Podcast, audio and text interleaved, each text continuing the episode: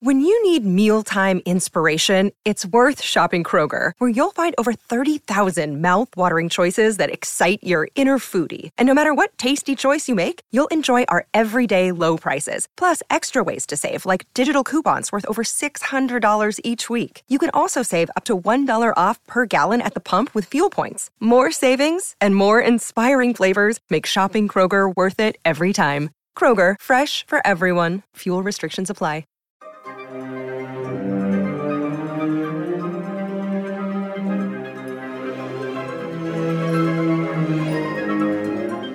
Welcome to Foundation Podcast, the officially unofficial podcast for Foundation on Apple TV Plus. I'm Jim. I'm Aaron. And we are here today to do a very special interview, our second special interview of the season with Mr. David S. Goyer. Uh, Aaron, what can you tell me about this guy? You don't already. He know. is the he's an executive producer, writer, director, and showrunner of Apple TV Plus's Foundation. Uh, David Goyer's back on the podcast. Let's get right to it. Let's check in I guess we'll open it with like this is uh, this is the eve of the airing of the season two finale of Foundation. Um, how how are you feeling uh, go, heading into that uh, about the season overall, about this finale?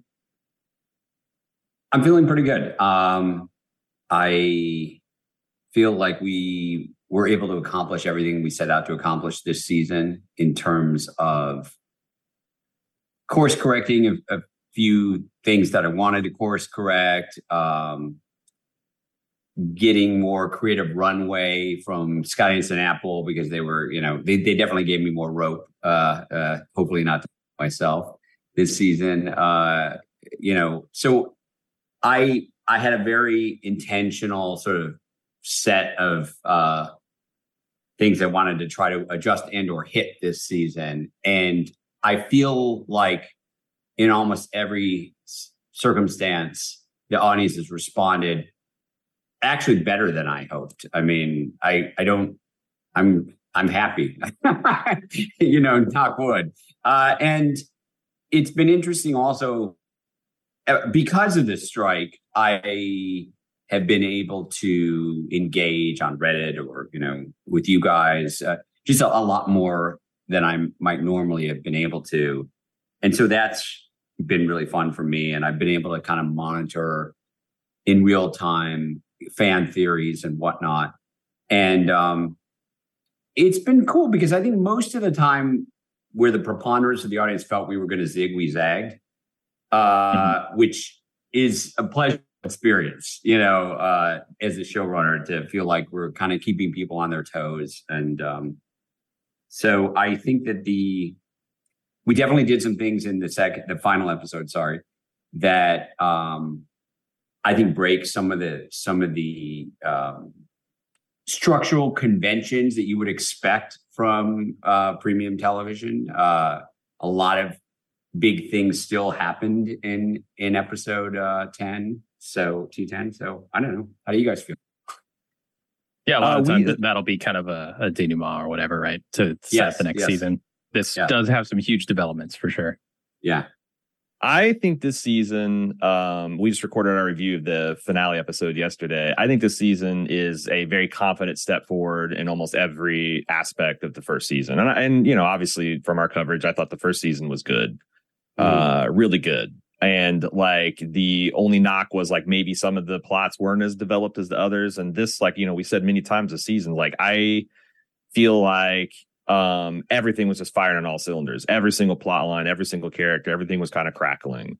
Um, yeah. the the the finale was a reversion of subversions of the things in episode nine, and yeah. I, so where I've laid on it is like when I first watched it, um, I felt like, you know, a good friend had come in and been like, Aaron, your car's been stolen. And I'm like, oh, you know, like after episode nine, right? I'm like, oh right. my God, what am I going to do? How am I going to get to work? What are the implications of this? I got to call the insurance agent. I got to call the police. I got to do all this. And in episode 10, my buddy came in and was like, actually, I just parked it up the, the street. And right. like, I well, got this we, feeling yes, of like I've yes. been had, I've been had, but I don't know. It's like, is it a funny? It's like, and I'm like, okay, it's a pretty funny joke, and he played fair, and he didn't. And I, I think I've come around, but my first, my first instinct was like, oh, I thought the foundation was gone. I thought the yeah, I, I was like curious to see how Hari's going to get out of this and how they're going to do a third. What what and then it was kind of all subverted and it took me a minute to kind of like get over my initial like oh shit my car was stolen um, i thought i well that's fair i think i think some people it's interesting i suspect a big chunk of the audience will be enormously relieved that well, the that the that the preponderance of the people survived you know um, characters they care about. Yeah, yeah, characters they care about. Although, if you really think about it, though, uh, uh, you know, other than Poly and Sermak, you know, um, a, a, lot of the characters they care about are on the ship, are sure. not are are not um, are not on terminus. And you still kill a lot of the ones that I cared about. Well, that's so. well, that's that's the other that's the flip side yeah. of it, right? Is is we were is I don't is it schmuck bait if then you because what part of what we were trying to do was a with the whole terminus thing is it was it, it, was Hari and to a lesser extent Hober's plan from the beginning, right? Of to do this whole shell game to to bait Empire into bringing you know the the fleet to do the enclosure to do all to destroy the planet, which gives them incredibly good cover for the next hundred years. Sure. Um, and you know, we set up the vault's bigger on the inside than it is on the outside. You know, kind of all of these things. Uh, so I felt like we played fair, and it's been interesting as well because a lot of people are like, you know, don't kill your your gays, but then I'm like, but we didn't kill Glawen. We we did the reverse, but then we killed a ton of other characters, and so I I think if we had saved the people on Terminus and, you know, saved Hober and saved Bel and say like I I I I feel like that might would have been schmuck bait. Uh so this so is so hilarious.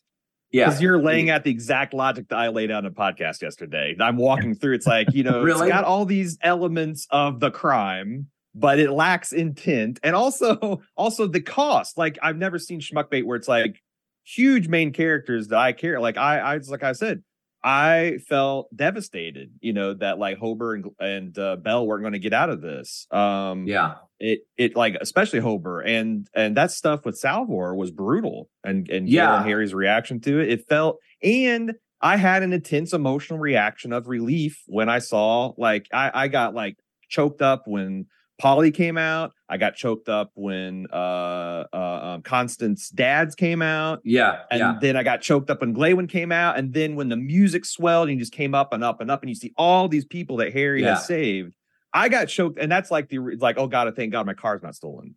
Right. So it's like that, that to me, it's like, I, I don't know if you listened to our nine, um, but as we were, Joe, you know, we were saying out about a bunch of stuff that could happen in the finale. It's like, you know, wouldn't it be funny if they just jump back into cryopods? Wouldn't it be funny if Hari actually has some pro- uh, uh, plan to like warp Trantor out to some place? And we're like, but you know, you can do anything as long as you do it well.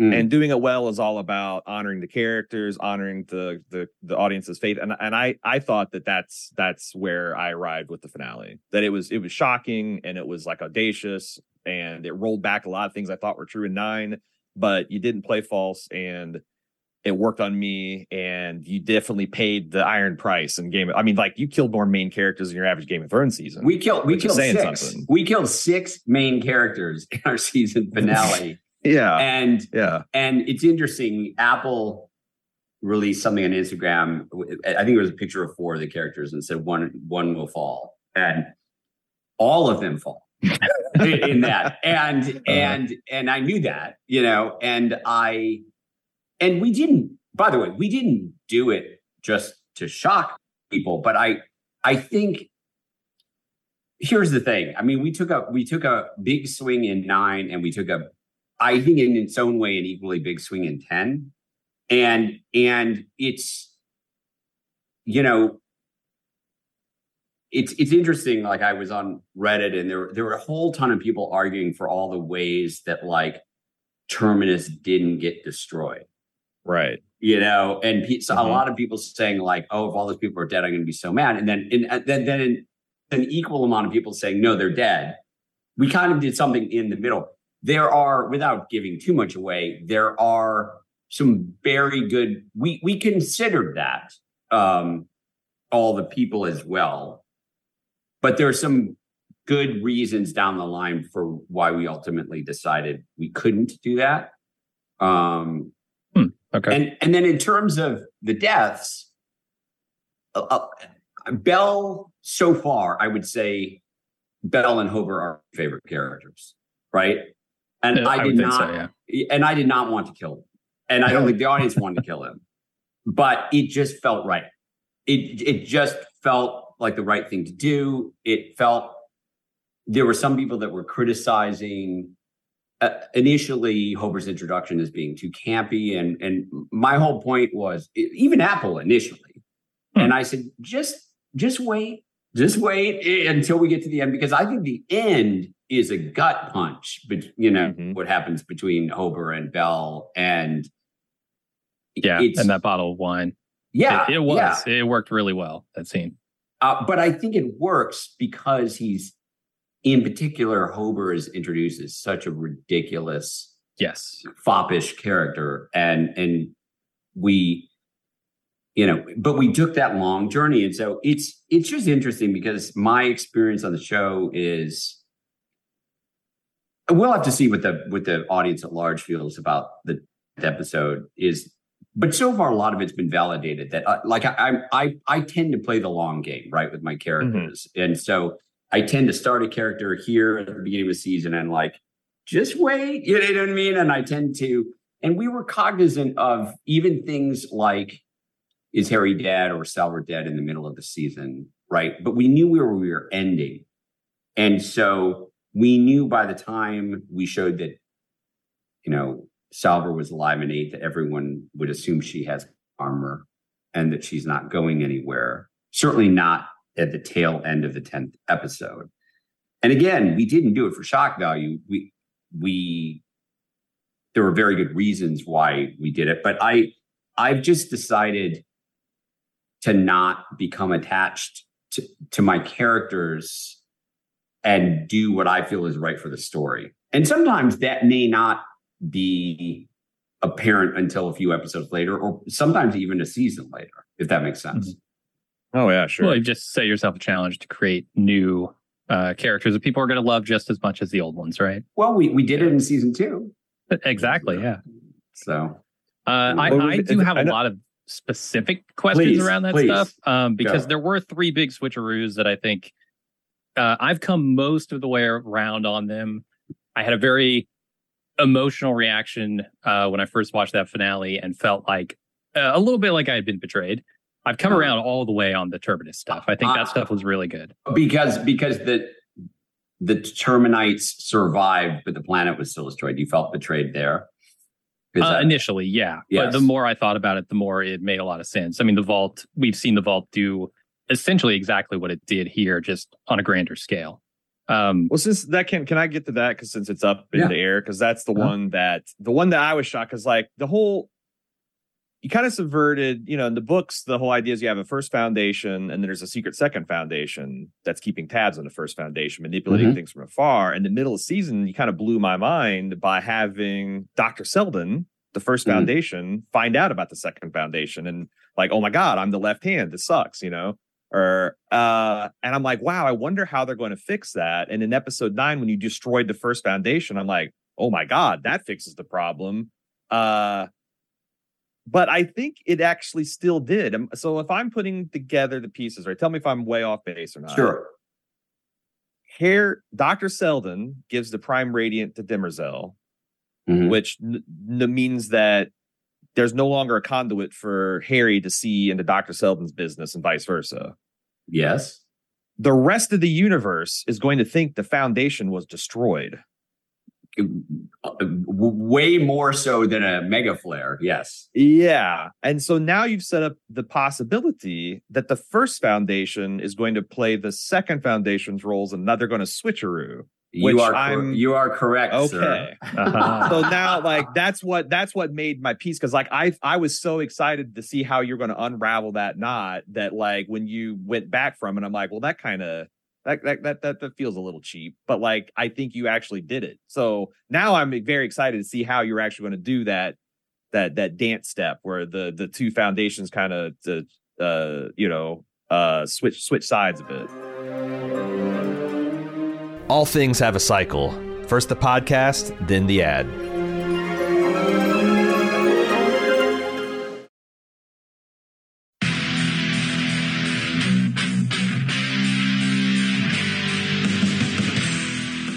We're getting geared up for the sixth annual Summer Badass Fest. And while we're working on a slate of apex badass films to enjoy, we've got an early action packed announcement to make. Just like last year, we're kicking off Badass season with a live movie watch and podcast recording. We've rented out a theater for connoisseurs of action films and Bald Move fans that just want to have a great time. Unlike last year, this year's movie is top secret. Hush hush. No hints, except it's incredibly badass. It stars an absolute icon of the genre. We're willing to bet most of you haven't seen it, and it's going to be an incredible viewing experience with a packed house of bald movers. Those of you who came to last year's screening of Total Recall know what a party it was. And those of you who didn't, now's your chance to experience it. Meet me and Jim, order some custom movie themed drinks at the theater's full bar, then watch us record the full podcast for the movie. We reserved the venue over twice the size as last year, but seating is still limited.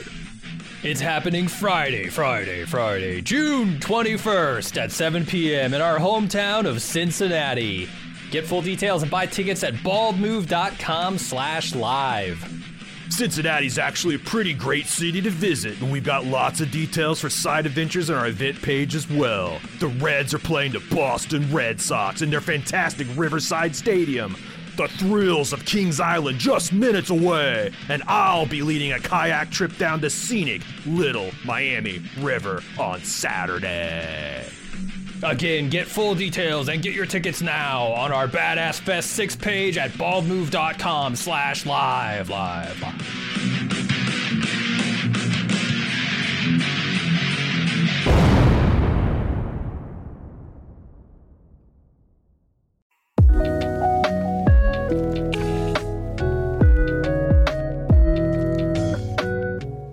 Been listening to quite a few Bald Move podcasts now, but you're not in the club?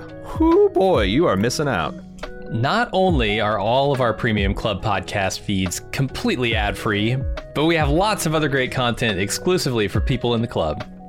There's a weekly lunch with Jim and Aaron where we chat with fans about anything and everything from TV and films, food, fun, life advice, and more. But there's also Off the Clock, our premium podcast where we talk about all the shows we don't have time for on our public feeds. Plus, you get access to our full spoiler filled first run movie reviews of our newly released films. Don't forget Instant Take and Talk podcast, where we give our hot takes and discuss television shows with our fans live and immediately after the episode airs.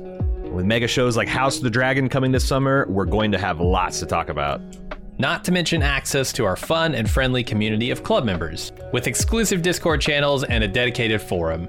It's one of the best places on the internet to hang out and chat about pop culture.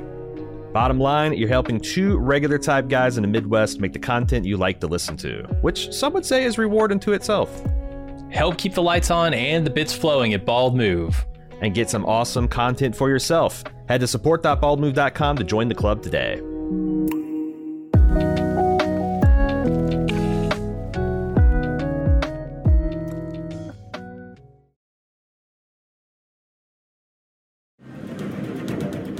Math is never just numbers, and this isn't just a podcast. We're back with more foundation.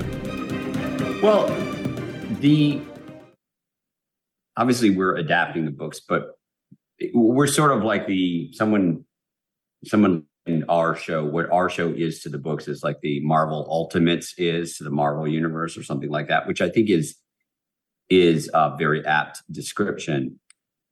There are there are a whole number of reasons for why we didn't want to completely destroy the first foundation, but not the least of which is there in the books there remained tension between the first and the second foundation for quite a while, and that was just not something I was. We thought about doing it, but that's just not something I was willing to give up yet because there's a lot of mileage, I think, uh, there. and I think there's a lot of mileage in there ultimately being also a conflict between the two foundations and a conflict between the two parents, uh, which is not something that exists in the book. And so But that's something. tease it at the end Yes. of this, this season ten or the episode ten.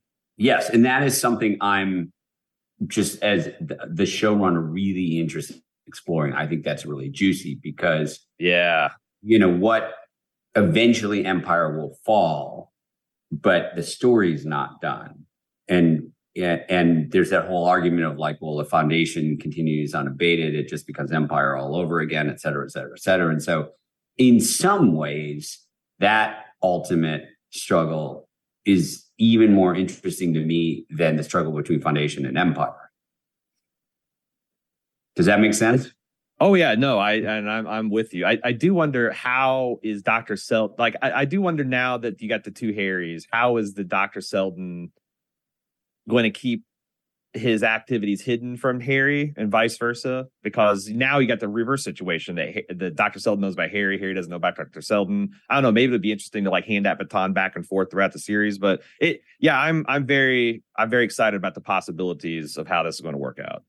there there are also some other wrinkles to um Seldon giving Demerzel the prime radiant that you haven't cited yet. Uh, but but the ones that you did cite are certainly things that were that we are attacking in that direction. Yeah, I So mean the good other job like, there. uh, yeah, yeah. So, uh, Jim, do you, I'll I'll yield the witness to you for the other two points. Oh yeah, I, I have some questions around the other two big switcheroos for sure. Um, so so one of the other switcheroos I see is the Spacers did actually make a deal with Hober. Yeah. Um, when when did that happen? Because the, the first encounter that they had seemed to go very negatively for this plan. Um, and then yeah. we're it- revealed here in the finale, it actually they did make a deal. so we cut away um uh after Hober's making his speech and she says that I'm paraphrasing, but but Chia Center says uh, that's that's really interesting, you know, eff- effectively. But if we did this, they would take twenty percent of our whatnot, our of our, our progeny, and we can't can't allow that. Mhm. And so one can ima- imagine, and we we thought about showing this and then decided not to. But the conversation kept going after that. You know, it Okay. didn't it, it didn't end there. And so between the time that they and and that's what this was was effectively sort of like a, a biometric, you know, USB drive that had that had Sure. the virus that that that he which is why he had to get onto the bridge. mm-hmm. Um Yeah, that all makes sense. We just didn't see, I guess, the connective tissue. Well, I guess the as- question is to preserve the surprise, right? well, for sure to preserve the surprise. And then the question is, we actually wrote that. It was like a the the scene went on about I don't know a page and a half further, right between Hober and her, in which Okay. it's clear that they start to make a deal.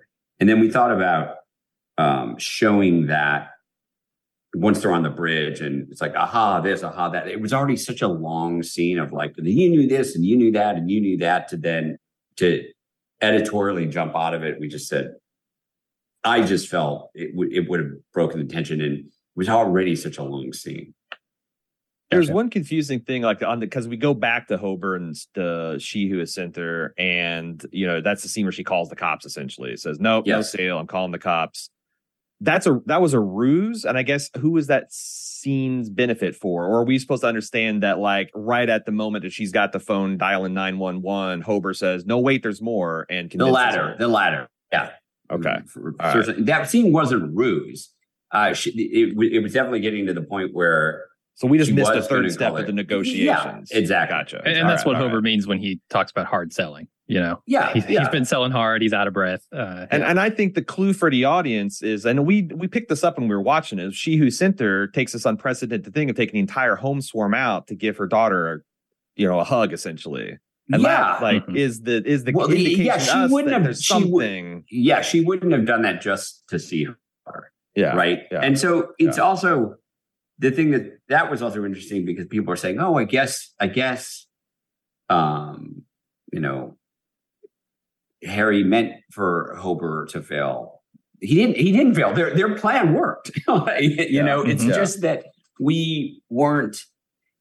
You know, it, eff- effectively, what we were trying to do was, um, you know, and I saw a lot of theorizing as to whether or not we were they were going to somehow use the castling bracelet to cast population out or whatnot. And someone said no, but the whole point of the castling bracelet is a rook and a king, and we stayed true to that, right? Rook and a king, like Mhm. that's just a one to one thing. We weren't going to do anything, but but we did, in a way, uh, castle the terminus people away. I, I mean, thematically, and so the, you know, Seldon's plan was twofold. It was to send Poly and Constant to Terminus to bait an anger um, Day. Uh, he fully expected that they would discover the, the sliver of his consciousness, you know, inside. Uh, that was all all to plan, and to uh, send Hober to the Spacers with the manufactured Opalesque and and make a deal that would destroy the 20th fleet and then by you know the power of transitive storytelling you know effectively create you know a galaxy wide mutiny right that having been said um Seldon had no expectation that Poly and Constant would live so so he did he didn't put their heads on the chopping block and so he's I'm curious to see how people feel about him at the end because he's he yeah he saved a ton of people, but he also he, everyone on the Invictus was sacrificed. Like he, he he knew they couldn't win that fight. Uh, he put them out. So it's a it's his plan worked to plan, you know. Uh, but he saved a lot of people, but he also sacrificed a lot of people, and he lied to a lot of people. Did the people of the Typical Hari foundation know stuff. they were going to? Did, did did the people of the foundation know they're going to be saved? No, and that's I, and I've seen Okay. people wondering uh, whether or not they knew that. No, they didn't. Okay, okay. The Uh, people the- on the the people on the Invictus did not know they were sacrificial lambs. Okay. Interesting. So Of he's course. he he's is he a good guy? I you know I don't know. Sure. He reminds me a Uh, lot of the Skarsgård figure on Andor. You know, Yeah, uh, that, yeah. that the where he's like, you know, he's he's committed to do whatever it takes to shorten the darkness. You know, and if that uh, he'll grind whatever grist that requires. Well, yeah, and if you're talking about trillions of people, it's unrealistic. I mean, I we might have even talked about this on one of your podcasts, but just think about what the leader, you know, what the president has had to do. Has he ever had to sacrifice troops that he knew was behind enemy lines, or you know, when the Enigma code uh, may or may not have been cracked, or Normandy, or things like that? I mean, I mean, all the time leaders of large populations have to make decisions where they are knowingly condemning you know citizens uh, Mhm. and and if you expand that to trillions of people yeah what's a planet look i we could have absolutely killed all the population of terminus um and i think still would have been an interesting thing for um and we talked about it for for Seldon to to to do. It's just that there's more story we we want to tell there, so that's why we did what we did. Well, it helps that um, the, some of the characters we do like, like Glawen, are kind of giving their consent here too, right? Yeah, go ahead and destroy this planet because it is Sure. for the greater good, right? But I think that's an interesting inversion that Glawen survives. Uh, Yeah, and yeah. every everyone, you know, I was I was having to bite my tongue on that. Um, but would Mm-hmm. you have wanted? Would you guys have wanted? And I know you have more questions. Would you have wanted Bel and or Hober to live? I think yes, but emotionally, yeah, that- definitely. that that would have been that that would that would have been oof that'd been rough because it would have seemed very much like magical wave your hand nothing bad happens Yeah, to Hari kind of thing. So yeah, I'm I'm glad for the sake of the story and the integrity of the show that that steep a cost was was paid. And I mean, that's look- the thing. That's what I got. Glay, it's Yeah. not I got cl- choked up at the sight of Glawen. It's Glawen's dawning realization, like this relief of like, oh my god, I lived through this thing, but now the foundation winning means that Bel lost, and he's Mhm. like, it's like, and those guys, oh my god, Ben and I forget uh, what Glawen's Dino, uh, act- Dino. Dino. You know, I've mentioned like the you know the, the secret sauce there is they'd worked together and had this kind of Yeah. relationship, and that's such you know being able to copy and paste that emotional connection. And I was just so impressed by those guys.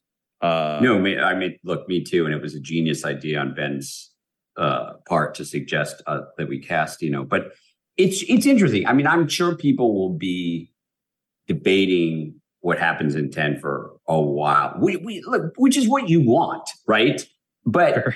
is there a you know, I'm and I'm sure some people were like, well, I wish this character would have lived and that character would have died or this or that. And and and I think if you're gonna take big swings like this, uh, you you're gonna take big swings. It's uh, you know, I don't I don't think it given the situation that we did, I don't know, maybe maybe I'm wrong, that it would have been possible to have come up with a big swing ending in which every single person was satisfied. Uh, You know, this character died, that character didn't die, this character, you know, you Yeah, have no to, way. yeah. Uh, th- there's one other aspect of of the switcheroo stuff that I want to talk about, and it's maybe the one that's bugging me the most because I feel like I.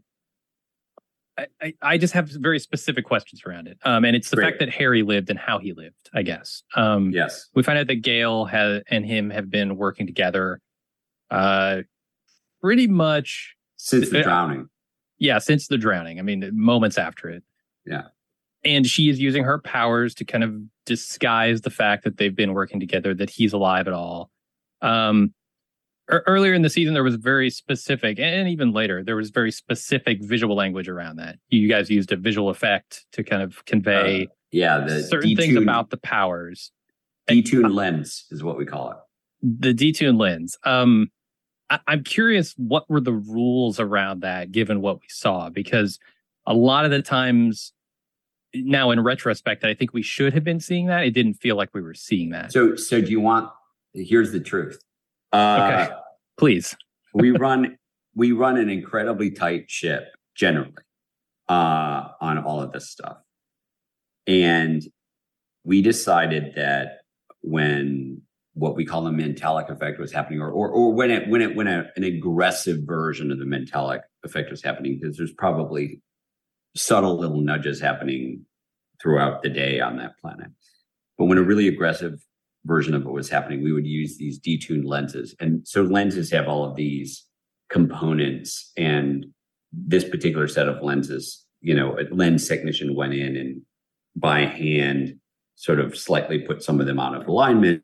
And that was the effect we would do. And we, over the course of the four directors said, okay, here are the scenes and moments in which you, you should use the detune lenses. And and the truth is, uh, and here's when you shouldn't. And I would say over the course of the production, about 80% of the time they got that right. We got that right. And about Uh-huh. 20% of the time. And that is the God's honest truth. And there were scenes in which um, the detune lenses were used in which they shouldn't have been.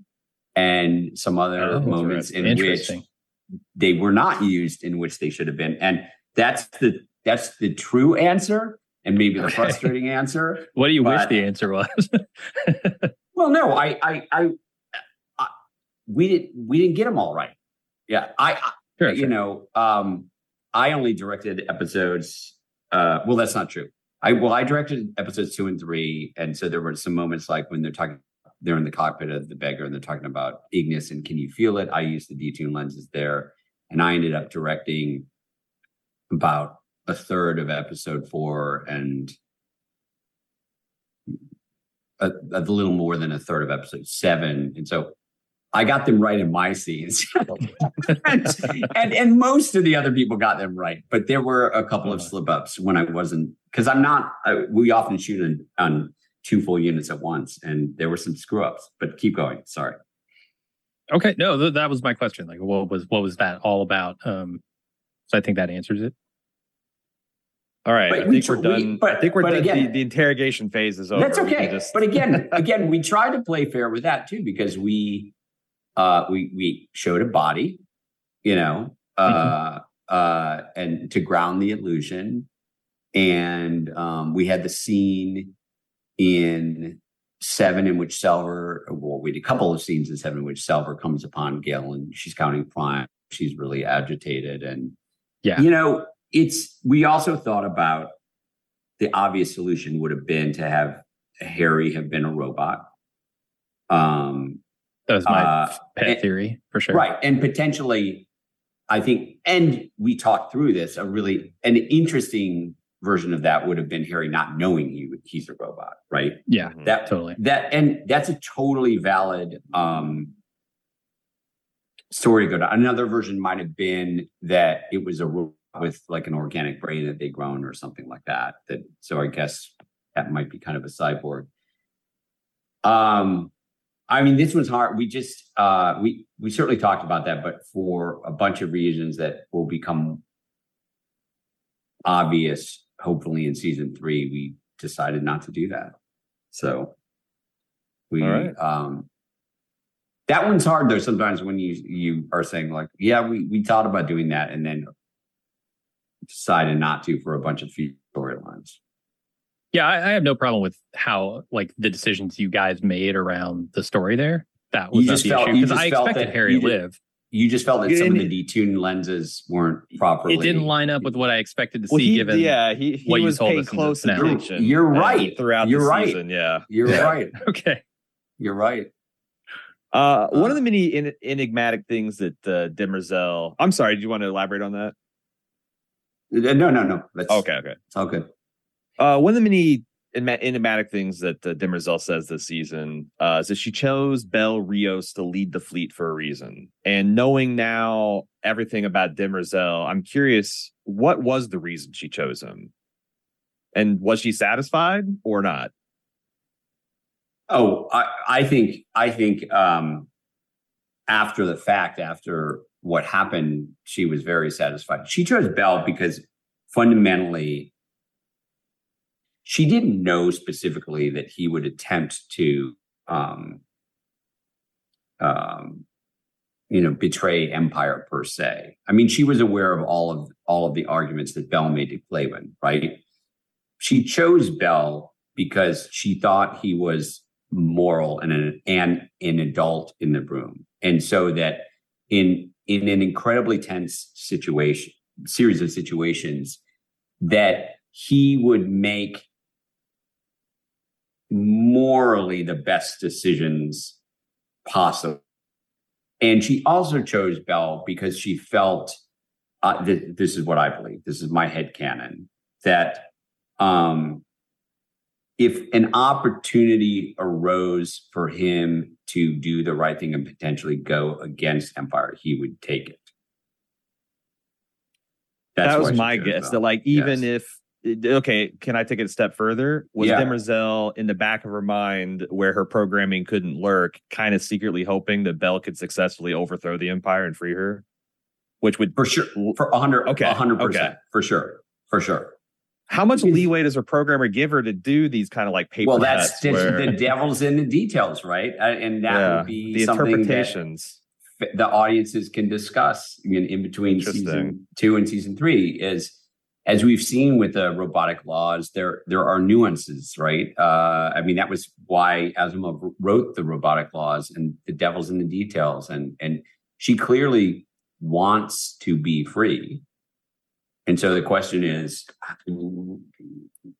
what's permissible? And you know it's is that by choosing someone that might rebel if they saw you know saw the right circumstances does that mean she's betraying her programming in so far as Cleon the First goes? I don't know. I i would Well, argue that- that's go ahead. I I was gonna say I love that disparity between what she can say and what she can do. That Yes. her she can say, "I hate this man, Cleon," but she can't do anything, actually physically do anything. Her program won't, won't let her. Um, Right. And to me, that's super interesting, especially given what we see at the end of this season with her and the Prime Radiant. She says there are wonderful things in our future. For who? For Empire or for her? And I think that's Well, a I mean- super interesting question.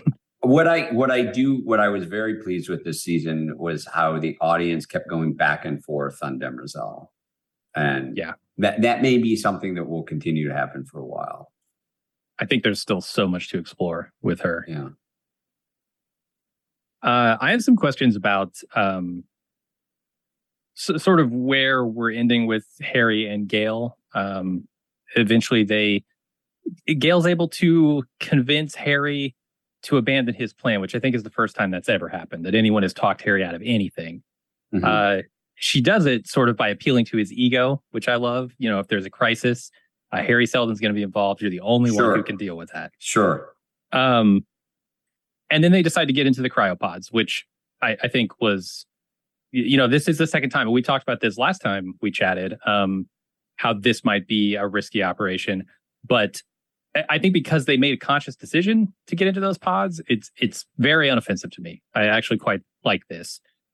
My question is like, how long are they planning to sleep? Are they going with the plan that Hari initially came up with for Gaal, where they're going to sleep for a year, wake up, she's going to kind of represent as a goddess there, and they're going to continue that, or are they sleeping for 150 years, just hoping the Mentalics will take it from here?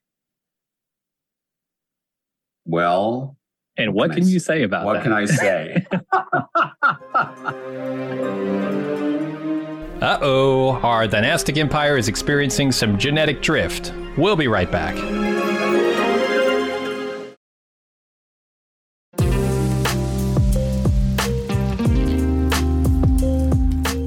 We try to make it super easy to support making podcasts at Bald Move. Just join the club but some people aren't a joining type, or maybe they're already in the club but want to add a little bit of gratuity for an especially great season of coverage, or for a podcast that really spoke to them, or gave them that bit of support in a tough time.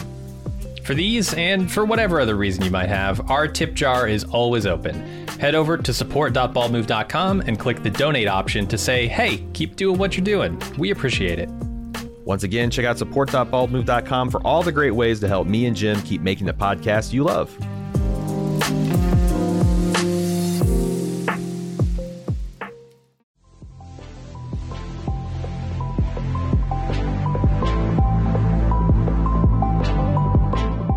Commission podcasts are an awesome feature here at Bald Move that allows you, the individual listener, to decide what we talk about for a single podcast.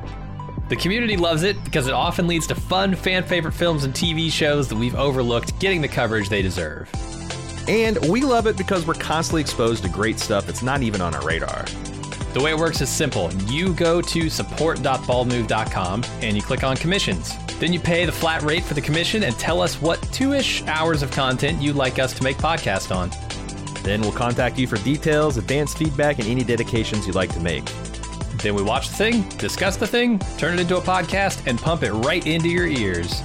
We get consistently great feedback on how much our commissioners love their podcast, and they make great gifts for the dedicated Bald Move fan in your life. And who knows, that dedicated fan could even be you. Treat yourself. Check out support.baldmove.com for more info.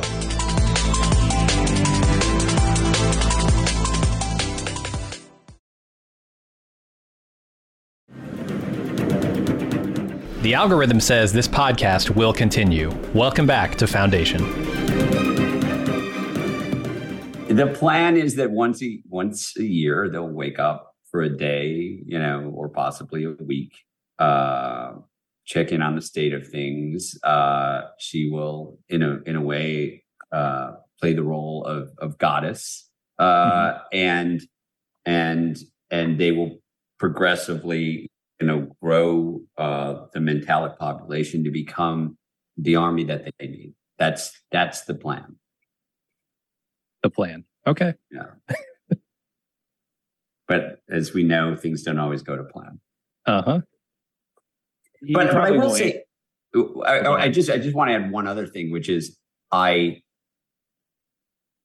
what we were trying to do with Hari and Gaal this season was repair their relationship mm-hmm. in a mm-hmm. way, is they both lost tremendous loss in their lives, and they both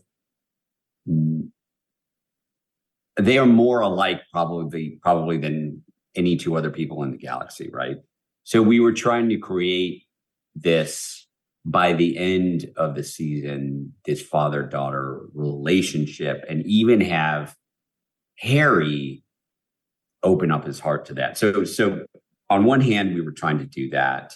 On the other hand, I just think it's fully thematic that Gaal is literally becoming the sleeper. Like she's literally becoming the god of her society. And so Yeah. I find that really interesting too. And I'm really interested in exploring what does that mean? You know, Gaal is now becoming not dissimilar to what Hari was, Dr. Seldon was to Foundation on Terminus Mhm. uh, for the people on Ignis. And so I'm really interested in exploring that as well. Just how distributed is Demerzel's consciousness? Is that something you'd comment on? Like planetary, I, solar I, system? I, I, I can't fully comment on that. Uh, Alright. That's that's we're definitely going to get into that in season. I didn't three. think so, but so, sometimes you shock me. So I thought Yeah. I'd throw it out there. Yeah, All right. How about another random question? Um, and I know this is one that Aaron has personal investment in. Yes. Okay. Yes. Okay. I, I got some I got some internet points on the line for this one. okay. the, the the mule's eyes. They're they're this Yeah. eerie blue, right? Are those Thespin blue eyes, or are those some kind of augmented mechanical eyes? What, what are we dealing with here? What do I want to say? They're not Thespin blue eyes. The Thespin Thespin eyes are violet. Those are Damn. if you All look, if you if you look at if you look at that if you look at the I owe a lot of I owe a Yeah. lot of people in feedback an apology. yeah, they're um now some of that may come down to like in in darker scenes like the color grading or whatnot. But if if you look if you if you do like a comparison from a still of her in daylight and and the mule and admittedly most of the scenes are at are, are at night his eyes are kind of a a lighter not exactly robin's egg blue when they glow hers are hers are really purpley and and his eyes glow when he's exerting his power so it's sort of like a physical manifestation of the detuned lenses Gotcha. Gotcha. Yeah. All But right. People- we kind of see in the final shot. there. that that having been said people should expect some interesting surprises with the mule and the provenance of the mule mm-hmm. Uh, I want to ask a question about decanting. I know a lot of this is probably up to Demerzel, but I wonder how much of a clone's memory is returned to them when they are decanted. You mentioned last season they're not aware of the circumstances of the death, but do they stagger out of that chamber blank and then they they get an upload?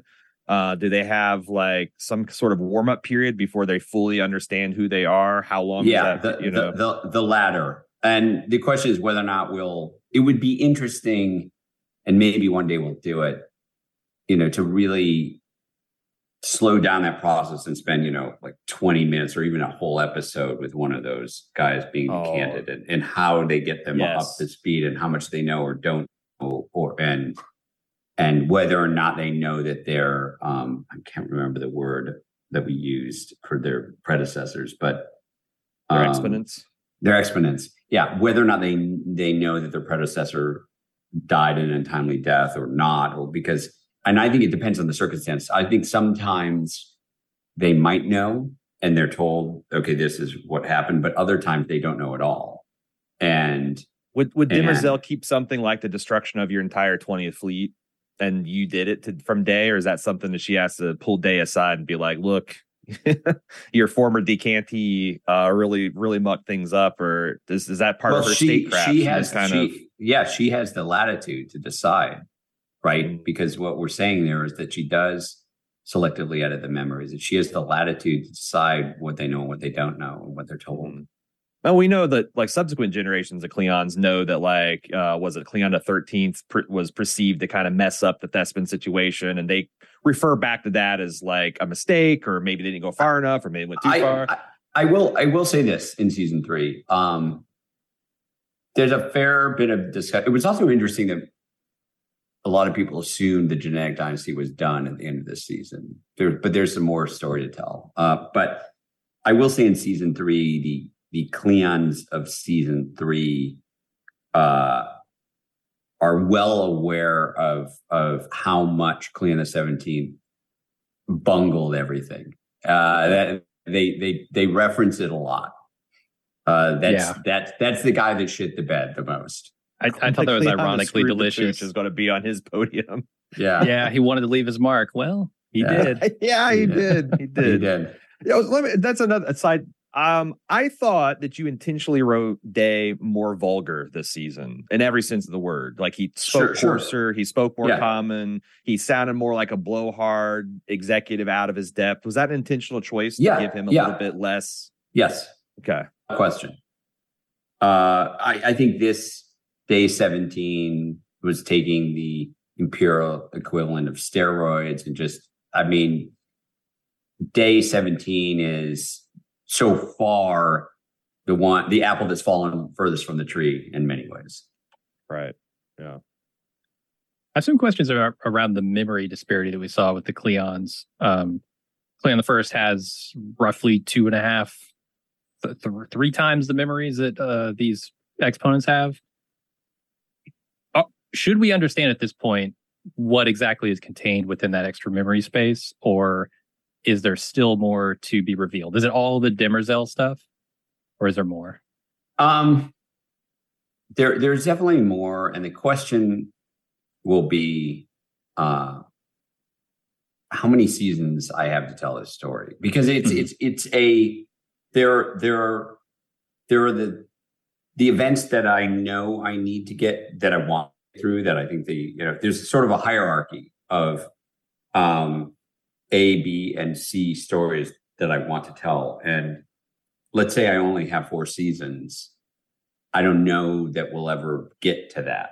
Now, I'm not saying, you know, because we've only written season three, so we haven't we have a we have season four mapped out, but we haven't written it. I'm not saying we couldn't, but then it's a question of, you know, do I have more runway to also fit in some of these tier B and tier C things that yeah, I would love to do an episode in which we decant a Cleon and go through that entire process of what he knows or or doesn't know. If Hmm. we only have four seasons, I don't know that we'll have the runway to do that. Yeah, makes sense.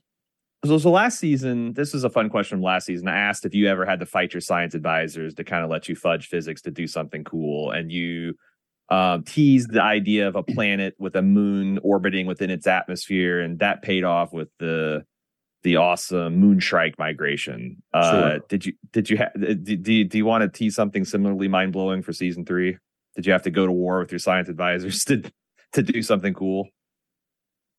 Well, b- yes, uh, but the the thing that people don't take into account is a uh, if if you're if you're dealing with a level of technology where they have the capacity to create artificial gravity and manipulate gravity, then I think that throws some of these boundaries out the window in terms of you know um, how close a, a, a moon can or can't be uh, to a body, how close a civilization could be to the event horizon of a black hole. We're just talking about a level of engineering that's way beyond where we are now. And that, uh, Kevin Hand, who's our science advisor, um, that's the uh, that's the the out that's the give me you know and some sometimes we'll write a little line in that relates to that and we actually did have an extra line in the hari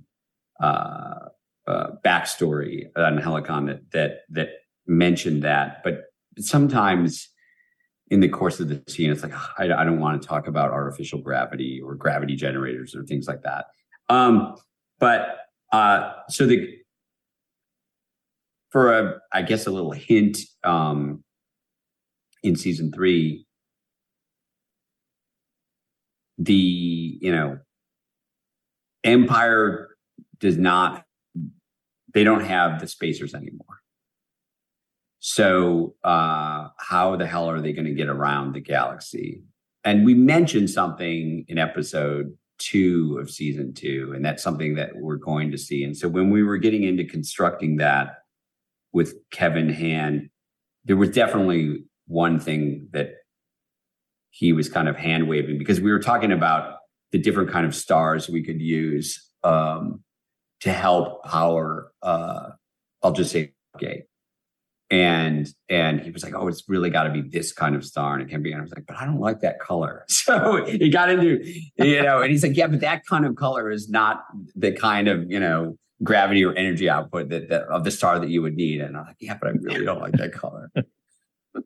Uh, you glitched me said you need a particular type of star for a what? Uh, Did you say Stargate? Oh, oh, a Stargate. Yeah. Okay, I thought I thought so, but it kind of glitched. Yeah, so I just yeah, want to make sure I got that. Yeah. They won't be able to get around the galaxy in the same way anymore. And that creates its own unique problems and sort of, I think, uh, story possibilities. Yeah, that seemed like the biggest development this season, the biggest blow to Empire overall so far. Even Well, more and so than than Dawn and Sareth being out there with the child. It felt like that was For sure. For sure. I mean, if, if you, and, and even worse, you know, it's, it's, yeah, Empire doesn't have traditional jump technology anymore. And that, that is really how they were able to have the galaxy in an iron grip. uh, Uh, has, oh, has there been a season three already confirmed? And No, okay, No, we we wrote season three. We've done early prep and design work on season three. Um, you know, we scouted season three. We're we're sort of a, a lot of resources have been put into season three, but we but it hasn't been confirmed yet. we had a, a feedback that was uh, it wasn't a question for you, but it's an observation that like your production, much like the foundation itself, has had to deal with crises. In season one, it was COVID, and season you know, this is into season two, season three, it's the it's the strikes. Uh, Yeah, Oh, what, what's the crisis of season three? Uh, speaking of our listeners, Josh S. wrote in a question saying, in the very first episode's voiceover, Gaal lists several people that played key roles a mathematician, a martyr, and a murderer. I'm wondering, have those roles and people been identified at this point in the show? Mathematician, Yes. martyr, Yes. murderer. yes, yes, they have. Gaal Salvor, the mule. Gaal Bel, the mule.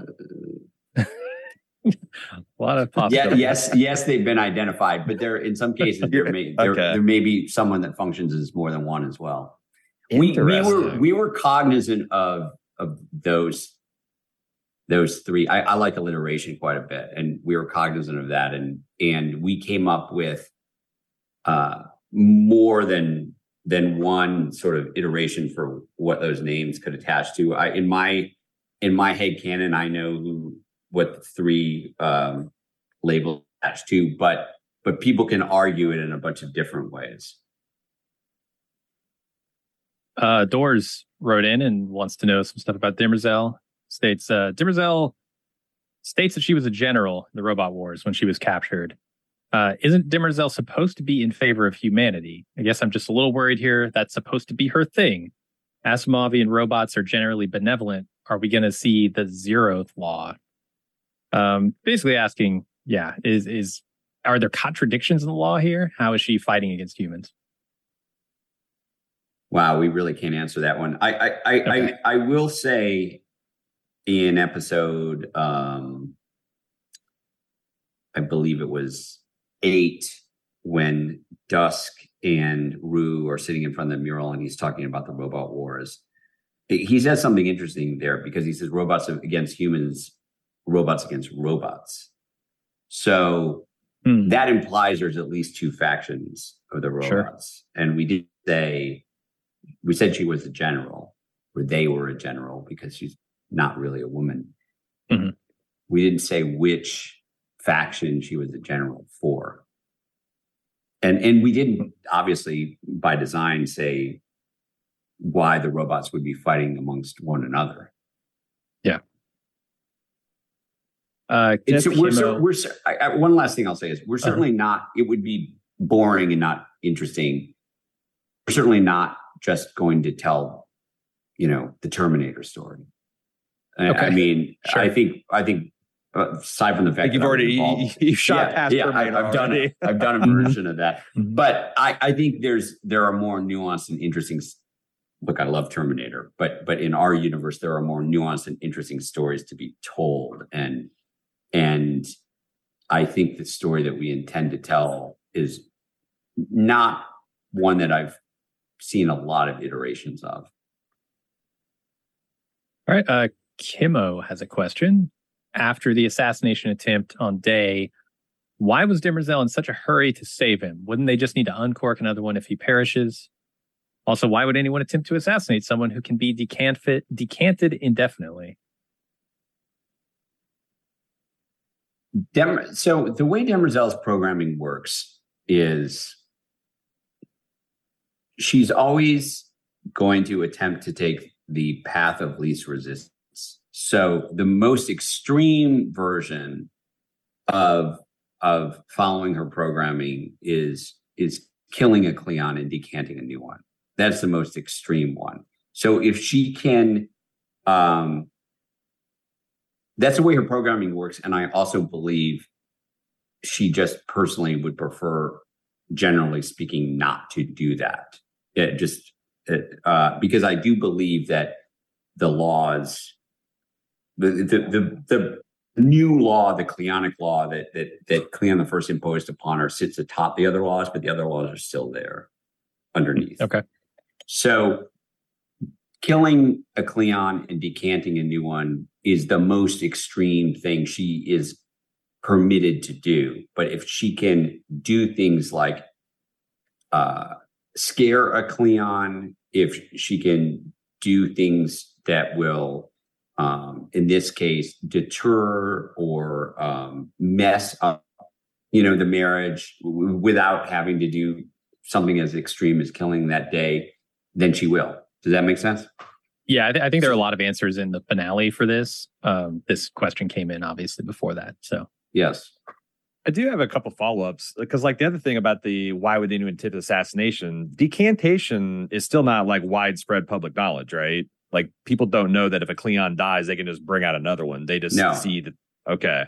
And well, then, also, also they, you know, um, I don't believe that assassination attempt was public knowledge. It- the fact of the matter well, is, just the idea that Ru- why would anyone try to assassinate someone who could just be right, you know, brought Sure, right back? sure, Yeah. So, Sure.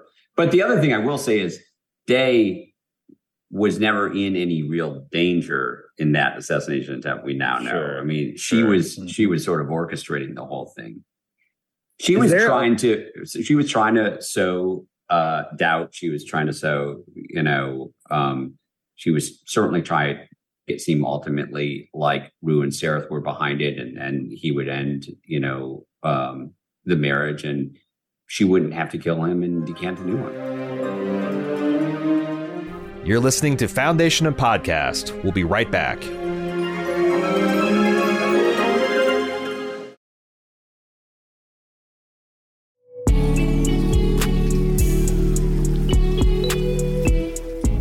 Since the dawn of time, we've been putting clothes on our back that identify us with our people, our group, our tribe. And while Bald Move might be one of the smallest, weirdest tribes out there, transcending all concepts of border, class, culture, and creed, we still have respect for the old ways. At support.baldmove.com, you can get t shirts, hats, mugs, and more. We have something for every one of our podcasts, or just wear the four pips of the Bald Move logo with pride. Bald Move merch beats running around naked, and they make a great gift for the Bald Move fan in your life. Join our tribe! Head over to support.baldmove.com and click on merch to start shopping.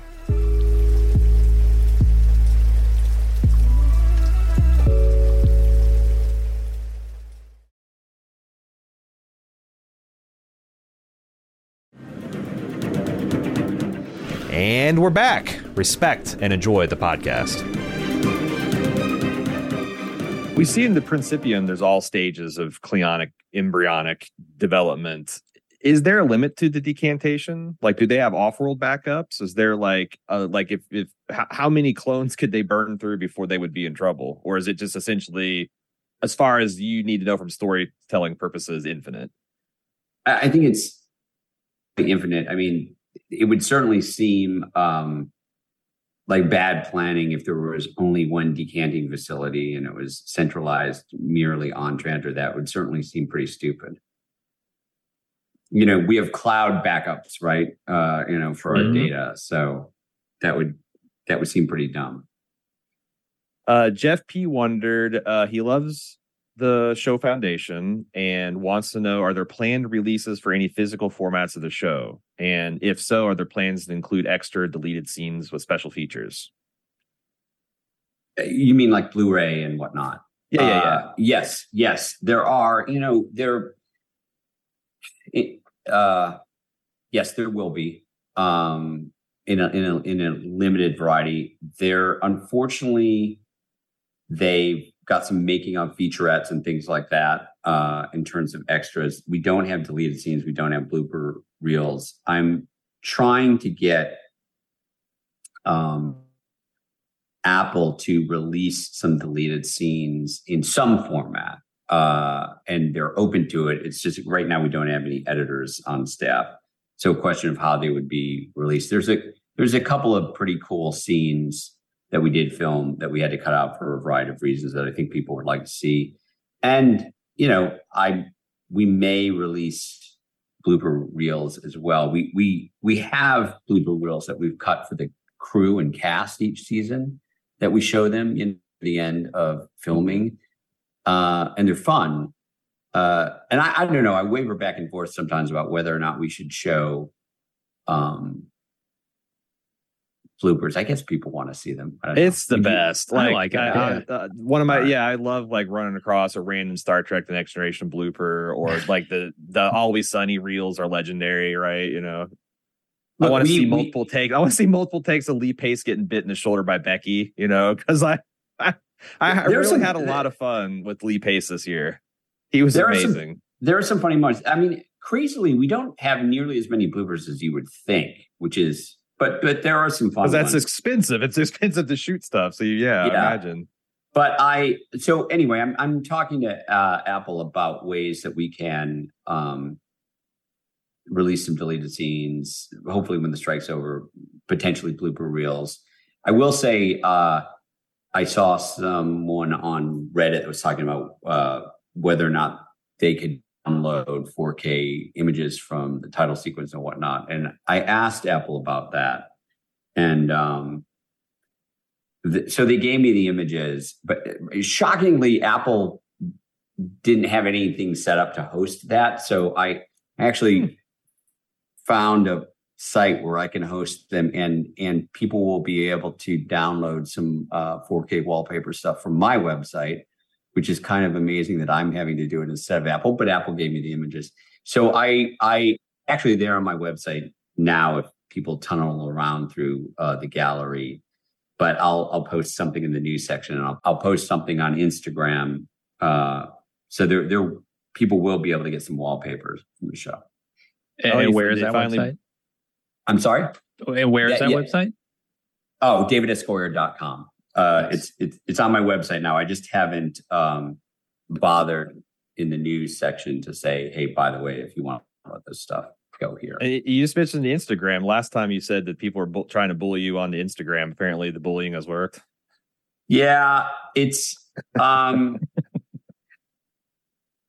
I've I've avoided social media, but uh, I it's also I definitely have a lot of behind the scenes videos and images and things like that, uh, not just for Foundation, but for other projects. And I realize for the audience that that might be fun to share and go out, you know, as we continue. So um, I joined Instagram a couple of weeks ago, and I'll continue to post stuff um, that people can't get any anywhere else, you know, in the coming year, and then hopefully if we go into production on season three, I'll be posting some casting announcements and and whatnot as as we get into the making of that. Awesome. Oh yeah, my uh, Madison uh, is telling me um, on my website. I've also released one scene already, but there's another scene that I'm going to release tomorrow. Uh, some scenes that were scripted but never filmed. People can get that Ooh. on my website as well. So nice. I already. I already did one for episode uh, 206, and I'll do. There's a scene that we wrote for uh, 210 that we didn't film. That that one really hurt that we had to cut for budget, and that will be up on my website tomorrow. All right. Uh, Ari asked, the season tease talk of the emperors and the dynasties uh, from the pre pre Cleonic period. Can you speak on the collaborative effort of the writers coming up with these past emperors' unique stories, all the way to the art department depicting these stories via the beautiful wall murals? Have you thought any like like how how much have you thought through the backstories of these murals, essentially? Um, you know, we do have a kind of in show Bible timeline. Uh, and so we kind of fill them out as needed. And where we can, we've tried to pull uh, emperor names from Asimov's writing. Sure. Uh, or glean whatever we can from the writings. And so a lot of them are actually name checked by Asimov himself. A couple we've had to come up with on our own. I and I I will I'll say two things. It, it's become apparent as we move forward into three and four that we're now going to have to, in broad strokes, sketch out from beginning middle to end uh, the emperors that preceded the Cleons. Like we can't just say, oh, well, this guy did this and this guy did that. Like we actually now have to figure out the framework because as we delve further into the show, we're going to be unpacking some things that happened before the Cleonic dynasty. So we have to get off our ass and and and really more properly nail some of that down. And each season, what we tend to do is the, the mural is miles long. And so I, I would love to do a shot, and maybe we will one day, where uh, we just do, you know, like a six minute scene walking down, you know, with some characters walking down the mural and wow. just having six minutes of material. That's that's one of my stretch goals uh, uh, for one of the seasons just to do. uh, but then have to generate all that art. But each season, what we do is we talk about the what are the important plot points that we want picked on the mural, and Rory, uh, Cheyne, my production designer, and his art team will come up with six to eight depictions of key events that we're going to be referencing. And then every time we go to the sets, we have to reskin the mural with with those events. And and sometimes the art department has time to reskin them overnight, you know, when we have to come in and, and uh, shoot a scene or a different scene. And sometimes they don't. So inevitably we get into a situation where we find more than we actually film. And so maybe we say, okay, these it's it's all boring, but we have a whole spreadsheet of like these are the scenes that we have to film in the mural, and this is when this has to happen. And sometimes you know, from two different episodes, you might have two scenes that have two different depictions of the mural. Well, that's impossible to film on the same day. It's just a whole Jenga puzzle scheduling nightmare. I, I, would love to see that six minute scene also. That sounds amazing. And it uh, sounds like an art department's worst nightmare or a dream to them, right? It's it's definitely something that I'm I, am determined to do one day. Yeah. Yeah. Uh, Ruma writes in and says, I was wondering about all the technology that Hari had in season one when he left for uh, Terminus. Where did all the money and technology come from to support Hari's mission for his vault and his digital avatar and all this? Was he rich? Did he, did that's he find a, this stuff a, somewhere? That's a really interesting question, and we can't tell the answer to that. Uh, the oh, vault does okay. seem the vault does seem pretty sophisticated even by galactic standards. Um, mm-hmm. Obviously, he got some money from Empire initially when they were uh, exiling them. And I think it's fair to say that some of that money was redirected. I think it's also fair to say that he had some hidden streams of income and he might have even had some help in building the vault. Interesting. Okay. I have some I have some theories about that. uh-huh. Uh, Steve S wants to know. Oh, I, I, would just say it's hard because I I I like titrating you know little hints, but I also just don't want to give away whole storylines for future seasons. So oh, I, yeah, it's I, I mean the yeah the how do you decide like what to give away, what not? It's it's uh seems like it's a fraught process, hmm. but uh. Steve S wants to know when you deviate from the books and weave in new plot lines and characters, uh, what approval, if any, do you need to get from whomever holds the rights to Foundation? That's Asimov's daughter or granddaughter at this yeah. point. Daughter. Uh, it's her daughter, Robyn. Yeah, Robyn. Right. Uh, do you or do you have uh, free reign to modify the story as you see fit? I mean, technically now, legally, we have free reign to do whatever we want, but I I respect her tremendously. So um, and she's a huge fan of the show, and she doesn't like to watch. Uh, she she has capacity to watch dailies, but she doesn't like to watch the daily. She likes to watch the completed episodes with her friends as they're released. And um, I actually did an interview with her about uh, episode 10 the other day. And the interview you know, interviewer had seen it and, and Robyn hadn't yet because she wanted to watch it when it and so something got spoiled for Robyn, which I oh no. About. But if it's a if it's a big change, I I pitch it to her because I I just want to see what she thinks and how she feels. Uh, her father, she has a pretty good sense of what her father would have permitted and whatnot because she had been involved in his life and had become the executor of his estate even before he had died. So they were very close. Uh, so anything really big, uh, I would picture. An incredibly endearing portrait. The idea of his daughter, you know, grabbing a bowl of popcorn with her friends and watching watching Foundation. that's, she that's does. I love that. I, mean, I know it's, it's, great. she'll she'll eat me after the episode and say, uh, uh, she's she's she's really nice. Yeah. I think we have only one more question. Okay. Have you thought of the dumbest thing that you've heard on the podcast yet? Or do you want to demur? Well, the, I thought the dumbest thing was the the the the thespian, you know, the, the mules of Thespin. Great. Okay. I mean, clearly, this is clearly this is- one's this is blue and one's purple. this is the exact this is the exact yeah okay i that's uh as the person that thought of that question i got what i deserved Yeah. Uh, that was. The, I'm sure there have been some other ones, but that one I was like, you know, um, that one was crazy. god it came up To- that. in my Jeez. mind, in my well, but again, we talked about this last time, which is, but we trained the audience to look at every little thing, and even, and there's no question, which is why it's frustrating sometimes when we do screw up something like whether or not a scene should be detuned or not, right? But we, but we went even so far as to, um, and I, I haven't seen anyone mention this, but if you look at the shot in episode nine where Poly is kneeling before the vault and you see the Invictus hitting the earth and sort of grinding up behind him, right before we cut out, there's this bright flash of light that's clearly not coming from the uh, the Invictus, and I think it's like a four frame flash, and that we put that there. That's the vault scooping Poly up. Mhm. Uh, so there's no question that we do get that granular.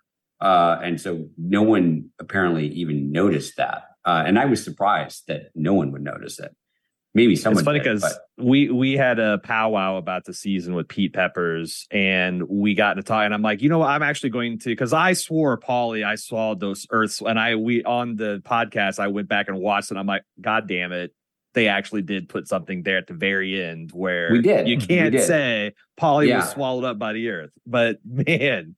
Yeah, no, I I actually like that. That's where I thought is the finale is interesting to find out, go back, and I think rewatching the season is going to be incredibly rewarding too to see how all these pieces fit, um, and just how much it plays off all the themes. Like I just think it's fundamentally beautiful. Um, the fact that like Gaal, the psychohistorian, had this huge plan to save everyone that was foiled by her daughter taking individual action, and if she and if she hadn't, they would all died. Like that's Yeah. just so I the show Look, in a I- nutshell. I'm trying to make a show that will bear repeated viewings. I'm trying to make a show where, even to the point of Pellets One, Pellets Two, right? You know, you said that The that, skins, that yeah. yeah. it means hide and what is or, or pelt and what does Hober do? But he pierces Empire's hide. So I, we try to throw out all those extra allusions and and Easter eggs and things like that, and and hope and people seem to be scooping a lot of them up and then sometimes they scoop them up in, in second or third viewings but that's the kind of show that i try to make and and i think if and look people can disagree with some of the choices we made but i think if if one were to go back and watch season two it, it's it's pretty intricately plotted you know what i mean oh, and Yeah. and, Oh, yeah. and and it's, it's we try to really if you this meant that this happened, this meant that this happened, and and, and in ways that may not even be immediately apparent upon first viewing. And so I don't know. I'm I'm curious to see. I I know that a lot of people are really going to like episode ten, and and I'm also going to take some heat for episode ten. But it sounds like that's where you guys were, or at least initially. Yeah, Yeah. I think we only have a sample size of three, but all three of us mm-hmm. um, were like had the reaction of like, oh my god, you know. But like, I think uh almost every even Jim, I think you're the one that's like uh still a little feeling a little like you stole my car, dude. Yeah, just um, on a but, certain aspect, but but yeah, and I think honestly, it's it's, it's, it's and the, the detuned lenses, the detuned lenses. This guy would be happy as pig and slop yeah. if he hadn't paid. If he paid, and you paid too much attention to detuned lenses. Wow, but that's but like like great. That's the kind of viewer we want. But I yeah, we let you down there. I'm sorry. I'm it's okay. I, I, would say congratulations on a very much much improved season two. I think you guys did an excellent job overall in this season. You know, squabbles about the certain parts of finale aside. Um, and it's, I, have really like, enjoyed this season. It's epic. It feels big and important. The performances and the characters are just wonderful. The show looks. I know you guys don't have the biggest budget and like the monster television shows, but like I could tell from what gets on the screen every season you have completely impressed me with like some crazy new visual, like dropping a black hole on a planet, you know? Right. Uh, I just, I just couldn't believe how beautiful, uh, Sareth's, uh, personal skiff was, just how well designed right. and, and, you know, you could tell that someone's thought a lot about like what type of person the Cloud Dominion and expressing all that and just what, 10 seconds of a ship flying through space. So we sweat the, we sweat the details. I have an incredible crew, um, incredible cast, uh, incredible writers. Everyone's super passionate about it. We sweat the details. And, um, you know, I also, it's very gratifying to me to see the uh, people debating not just did this happen or that happen, but, but, the sort of secondary and tertiary debates about free will or the laws or all of that. I just, I just think that's cool. That's the kind of show that I enjoy watching, and it's the kind of show that as a fan I enjoy participating in. Um, and so that's that's just neat to me. So hopefully, hopefully we can keep doing it, and I promise that we won't do some things that will irk you because we try to take big swings. You know? Oh, that's apparent. That is apparent. So Well, you've got the the website, davidsgoyer.com, uh, your Instagram. Uh, is there anything else coming up that you want the fans to know about? Um, there's probably a, a, lot of lot of free time, I imagine, but uh, is there anything coming up that you do want people to know about? We've got the coffee table book coming out, uh, uh, making a foundation, the art of foundation. I think it's October 3rd through Titan Books. Um, you can order it on Amazon now, but I prefer people to order it on bookshop.org which oh, donates. No. I got my copy donates, on target.com. I know. All right. That's okay. Bookshop.org donates a certain percentage to independent booksellers. So, uh, and, and there are deals in place for, uh, more, um, merchandise for foundation as well. Nothing specific that I mentioned, but hopefully in the next six to eight months, you'll be seeing more of that as well. And then otherwise, I'm, uh, doing a lot of downtime and uh, thinking about another project that we'll see if it comes to fruition or not. Uh, and, uh, you know, just uh, enjoying talking to you guys. Well, we appreciate uh, so how generous you've been with your time, uh, answering all of our questions, uh, getting clarify, clarifying things throughout the season. Uh, it's a pleasure to watch your show. I've had a lot of fun. Can't wait. So I have one more wrap up show to talk with the fans. We're obviously going to be debating a lot of stuff, but just really looking forward to season three. Looking forward to that be one of the early, early things Me, to come back. Hopefully. Me too. Me too. I can't wait. Well, congratulations on a successful season two. Uh, good luck with the strike and season three and all the other irons you got in the fire. And uh, yeah, I hope the hope we can talk soon. But thanks, thanks for coming on the show. My pleasure. Thanks so much, guys. See you, David. Well, there you have it, folks. Uh, right from the horse's mouth, uh, David Goyer's thoughts on this season. Now, the only thing left is to hear yours. Uh, we are going to do at least one more, perhaps two, if there's enough material. Wrap up podcast. We're going to be joined by our buddy from YouTube, Pete Peppers, to kind of break down our thoughts about the finale and the season. And we'll also have uh, your feedback. Uh, send that in to foundation at baldmove.com, and we will be considering it on the season wrap up podcast out next week. You can also uh, follow along with us if this is your terminus point for our foundation coverage. If you want to find out what else we're doing right now, the best place is to look on our socials at Bald Move everywhere except for TikTok. We're at Baldest Move there. In particular interest, I think uh, for sci-fi fans, we got Loki coming up.